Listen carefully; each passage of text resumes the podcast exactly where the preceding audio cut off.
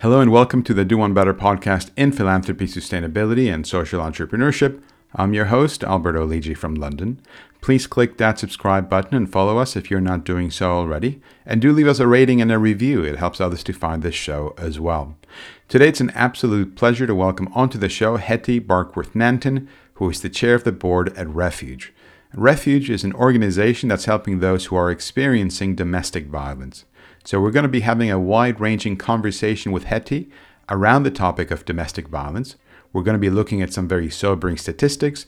We're going to be looking at how attitudes and behaviors are changing, how the pandemic has exacerbated the problem, and even how technology itself is innovating in such a way that it's presenting new threats to those experiencing domestic violence. Think about things such as the miniaturization of surveillance equipment that's now ubiquitous and low cost. So, Hetti, without further ado, a big heartfelt welcome onto the Do One Better podcast today. Thank you, Alberto. It's a privilege to be here. Well, it's great to see you again, and I'm looking forward to learning all about your work. Why don't we start by finding out a little bit about Refuge? What's Refuge all about? Okay, so um, Refuge, we're in the UK. We um, are an organisation, a charity that provides uh, frontline services and support to uh, victims of domestic abuse, women and children, in fact.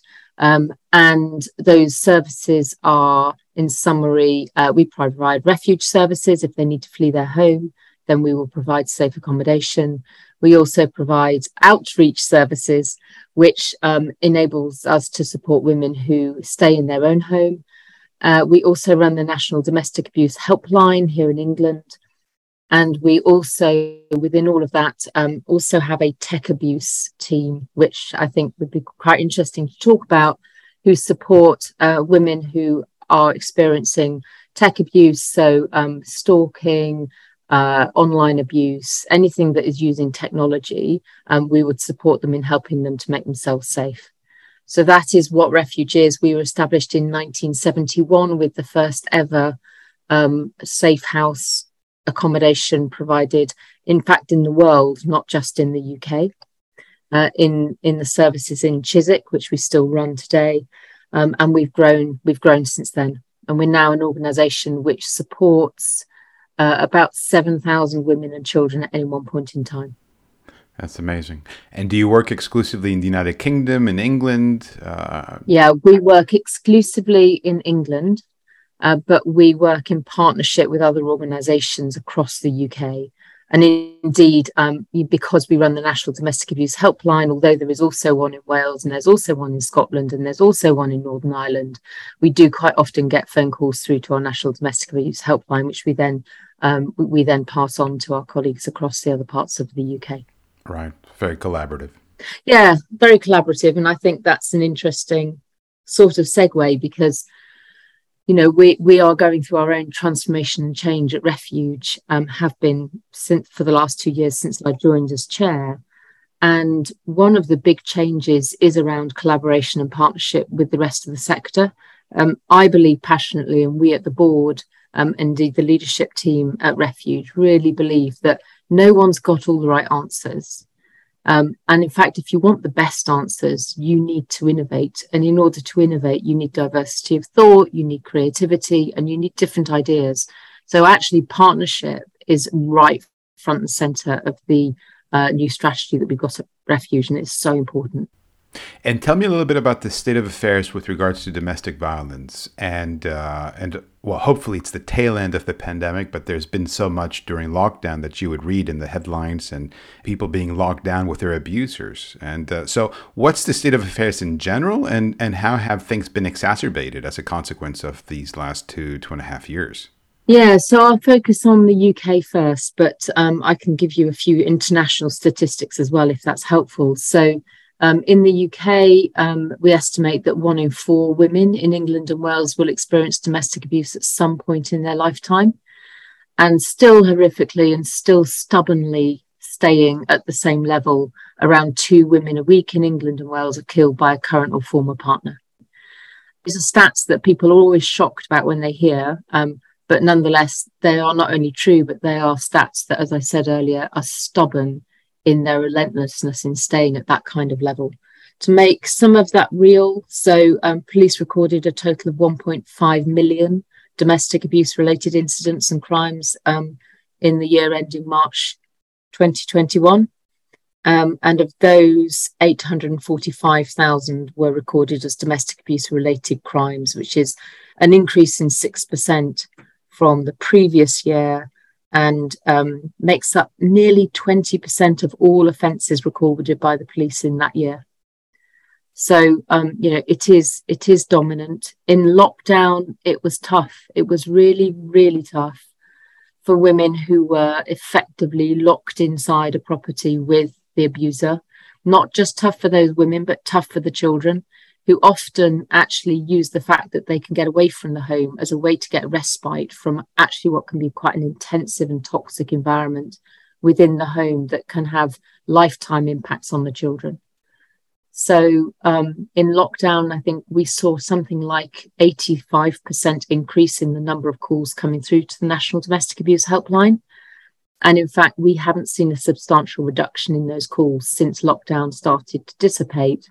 In part, I think, because actually one of the things that came out of lockdown is an increased awareness amongst the general public around domestic abuse, what it means, what's not okay, and therefore when to get help. But we're nowhere near where we where we need to be. Nowhere near. And also with lockdown, with children not going to school during that period, schools act as a screening mechanism, right? They can detect what's happening at home and if there's any abuse. And um, yeah, none of none of that was available. And as I said, at a time when actually children were in a a much more critical, much more toxic environment because they couldn't get out. Um, and that's an environment where often um, the abuse and the control, we talk a lot about coercive control, would be escalating because um, for the perpetrator, it's all about control over the individual. And where lockdown's perfect because you have ultimate control. They can't go anywhere. So all bets are off. You can pretty much do anything. That was the kind of things that we were starting to see coming through. And it was really horrific for a lot of women and children. Hmm. And you mentioned technology. You touched on that briefly.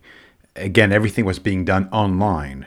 Uh, a perfect setting, right, uh, for for very nasty things to to materialize. Yeah, and and we see some really awful stuff coming through in terms of tech abuse.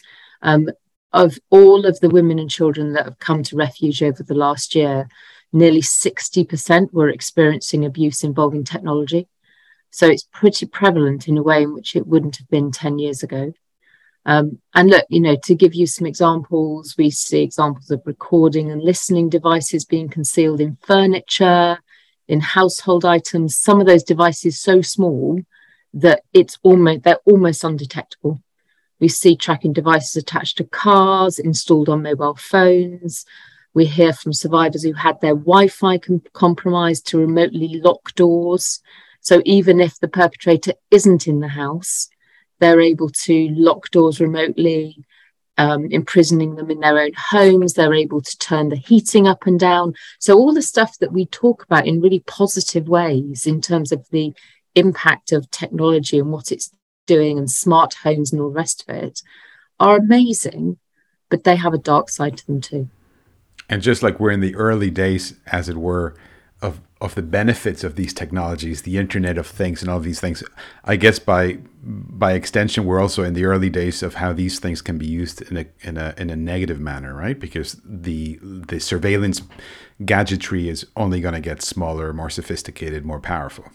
Yeah, absolutely. I mean, imagine being effectively locked in a home um, and you're by yourself and the and it's suddenly it's in the middle of winter and the temperature goes down to the t- the heating just turns off. And you can't get the heating back on because actually the heating's being controlled by someone else remotely. So you're freezing cold. It's all about messing with the head. That's what all this stuff is about. Um, and sadly, you know, the we find that in the domestic homicides that I mentioned, you know, in, in England and Wales alone, two a week, um, control, coercive control, um, is prevalent in about 92% of those relationships. Everybody thinks it's the violent ones that result in death. Actually, it's quite the opposite. It's the ones where there's a heavy amount of coercive control interspersed with kind of small instances of death or, or of violence or even threats of violence. It doesn't even need to be violence. Um, it's the coercive control and how that manifests itself in many ways, including technology, that is the really, really dark side of domestic abuse that everybody should be concerned about. And it affects everybody. You know, one in four women, I can guarantee you, you know, you know people who are probably victims of domestic abuse today, or certainly have been. Um, everybody knows them, we don't always know that it's happening. And the attitudes you mentioned that perhaps counterintuitive, but as the pandemic wanes, still the number of people coming forward and seeking help has not gone down. What's happening these days? Are people more aware of the problem? Are, are people more confident that if they come forward, they'll be helped, they'll be taken seriously? Alberto, there are so many gaps. Um, I sort of don't know where to start. I think there's definitely an increase in awareness, which is fantastic.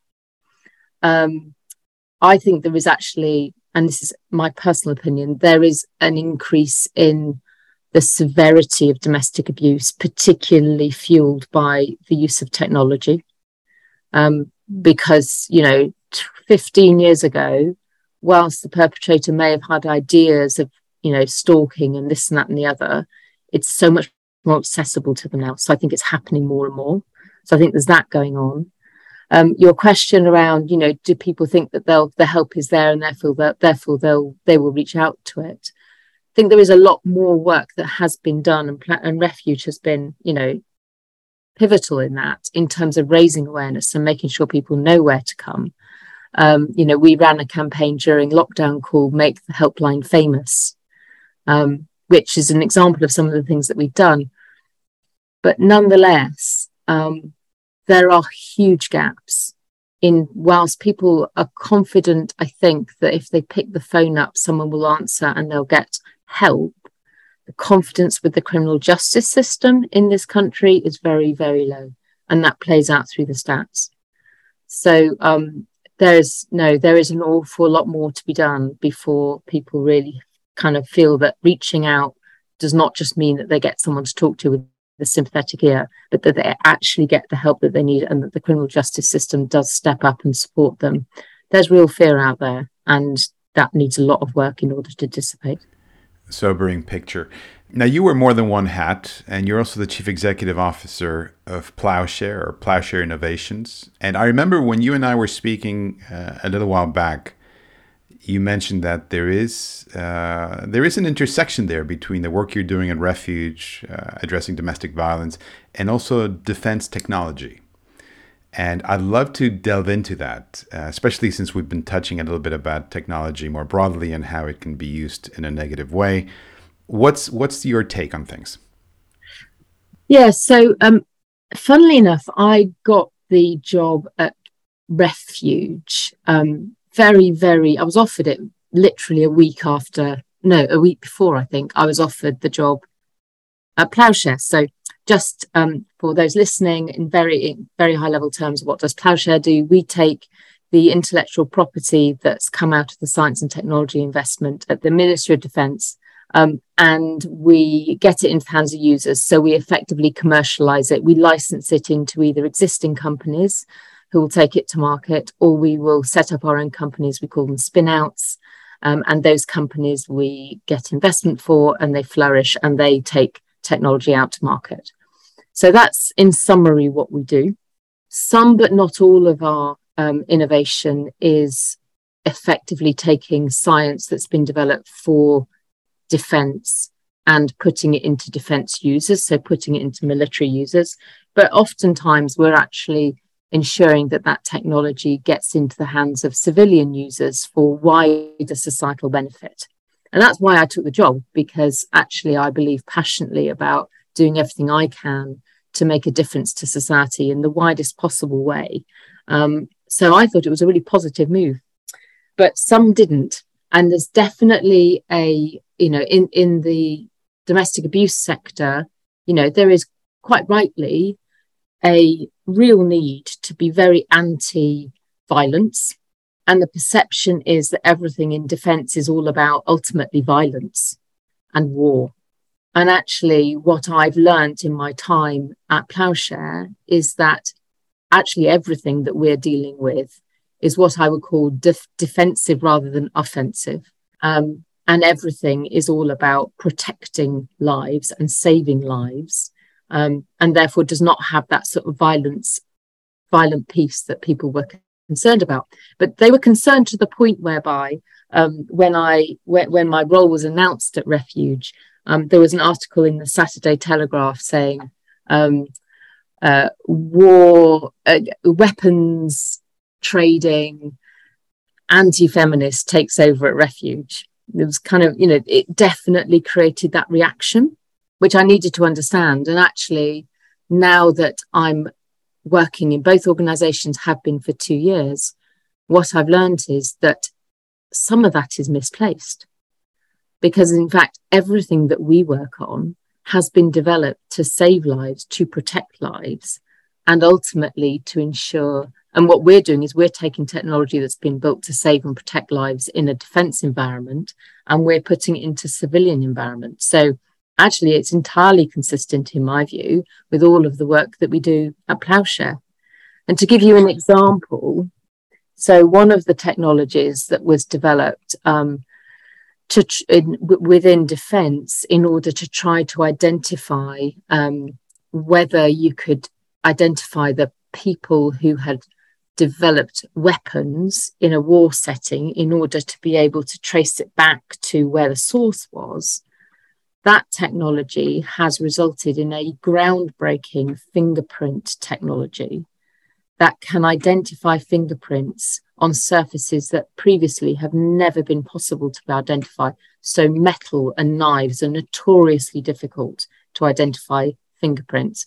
Anything that's been underwater, anything that's been in extreme heat, notoriously difficult for identifying fingerprints that can now be done. It's now solving cold cases around the world. And many of those cases are domestic homicides by definition.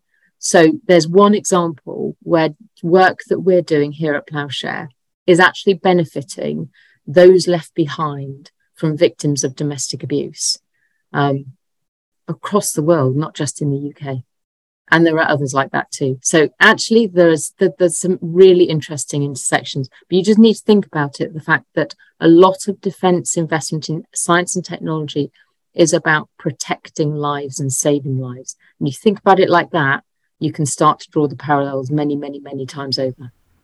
And with the technology then just touching on we mentioned a little bit earlier um, it shouldn't uh, necessarily deflate one to think that technology is getting better and therefore has the potential to be used negatively. But likewise, the defense mechanisms are also getting a little bit savvier, a little bit more sophisticated. And uh, so it's not a lost battle by any means. It's not a lost battle by any means. And you're absolutely right. So much investment in defense is going into looking at artificial intelligence and digital areas and, and cyber. It's all about protecting us you know, in, in society. And all of those methodologies can and will be attributable to protecting victims of domestic abuse ultimately once we start to work them through and start to apply them in the right way. So, uh, you know, I, I, think I think the intersection is really real and one that we need to encourage.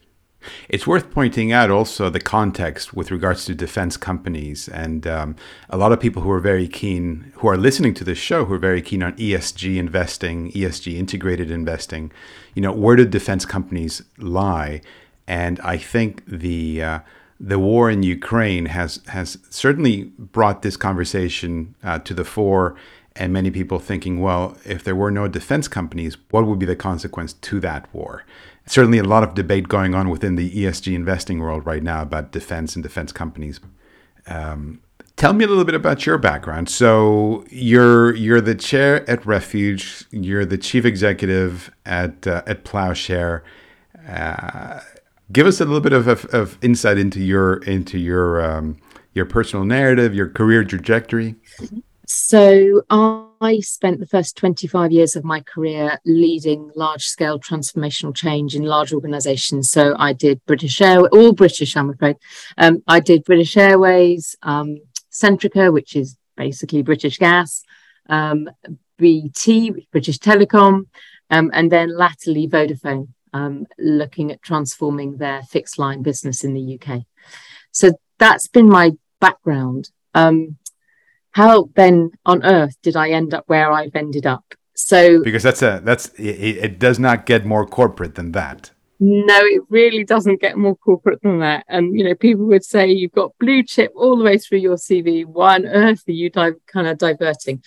Well, um, I think two reasons.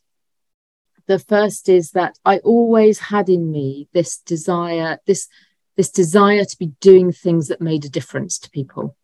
Um, was always part of my DNA, but I wasn't expressing it because I was, you know, I ended up in the corporate world doing jobs and jobs pay well. And then it's very easy to find yourself in a situation where you're sort of almost stuck in a lifestyle trap in a corporate organization, even if it doesn't really feel right. Um, so I did that for 25 years. Um, back in 2010, and, and, and then, you know, yeah. So back in 2010, my life from a personal point of view took a different trajectory.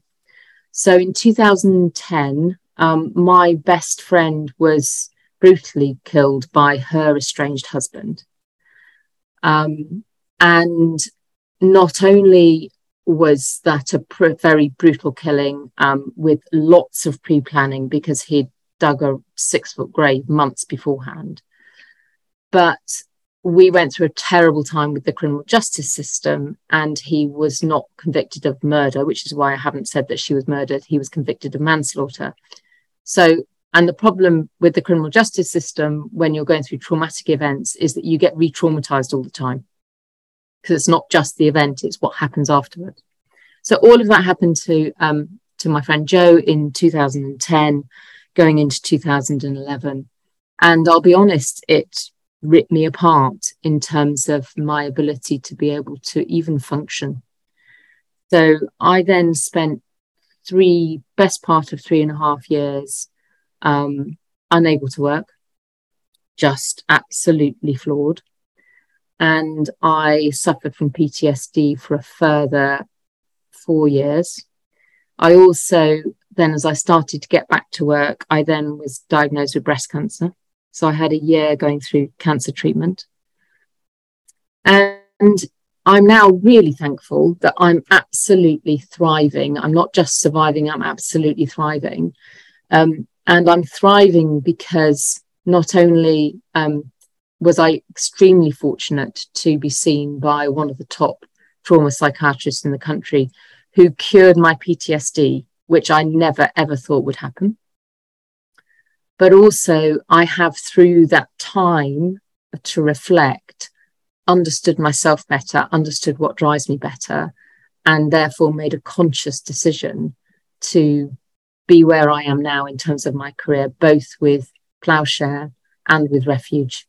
So I'm applying all of the expertise and the capability that I developed over the course of those 25 years, um, which was irreplaceable, but I'm applying it in an environment where it truly, truly means something to me and I can make a huge difference, not just kind of to in terms of the people that we support every day at Refuge from a domestic abuse point of view, not just in terms of the great tech that we're taking through Ploughshare, but also with the individuals that work with us and the difference it makes their lives working in organizations that are flourishing, where they feel valued, where they feel empowered. Um, so so that's a bit of a whistle stop tour in terms of where I've been and how I've got to where I've got to. And there's a lot more to come. I don't quite know what that looks like. Um, but I do know there's an awful lot more to come. And uh, there's an awful lot more that I can make a difference on and that I will continue to strive to do so. Um, what's the website address? Uh, www.refuge.org.uk. Great. And for anybody who is um, who's worried about anybody, um, then you really would encourage them to phone the helpline. The number of the helpline is 0808 2000 247. Excellent. That key takeaway, what's the one thing that you'd love for the audience to keep in mind after they finish listening to uh, to today's interview? If there is one thing, could be two. Oh, that's perfect, Alberto. You've just given me a get out clause.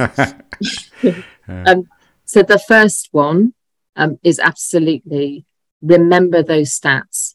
One in four women experiencing domestic abuse at any one point in time in their lives, you will know them. You might just not know it's happening.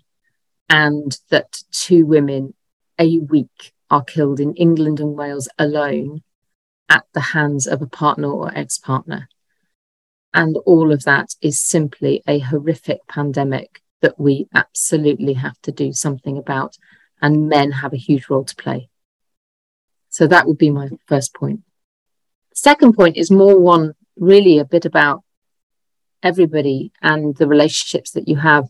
What I've learned through my life experience is that we all carry our crosses. Everyone's got a cross. Some people are fortunate enough to have nice light crosses, and some people have really big, heavy crosses, but we all have our crosses. And I would just implore everybody to make sure that the way in which you're engaging with people around you, the relationships that you have, you're creating the environment where people feel able to talk about their crosses and that you're able to walk alongside them and help them to carry their cross. And that way, we will all be making so much more difference every single day to the people around us and to their lives. And ultimately, for me, that's what philanthropy, what everything that we're talking about is all about. Mm. I'm very glad that you picked uh, not just one takeaway, but two. Two very good ones. Thank you. Hetti, thank you so very much for joining me and joining us on the Do One Better podcast today. It's been an absolute pleasure. It's a sobering topic, but I'm glad we we we were able to talk about it and uh, and hopefully inform people and hopefully if somebody's listening who's in need of help, uh, prompting them to pick up the phone or get in touch somehow. Yeah, thank you very much indeed, Alberto. Perfect, and that's a wrap. Thanks very much for tuning in. As always, you've been listening to a great chat with Hetti Barkworth-Nanton, Chair of the Board at Refuge. For information about this episode and nearly 200 other interviews and case studies with remarkable leaders in philanthropy, sustainability, and social entrepreneurship, just visit our website at lidji.org. That's L I D J I.org. Please click that subscribe button and follow us if you're not doing so already. And do leave us a rating and a review, it helps others to find the show as well. I very much enjoyed producing this episode for you, despite the sobering nature of the conversation, and I hope you found it informative as well. Thank you for downloading, and I'll catch you next week.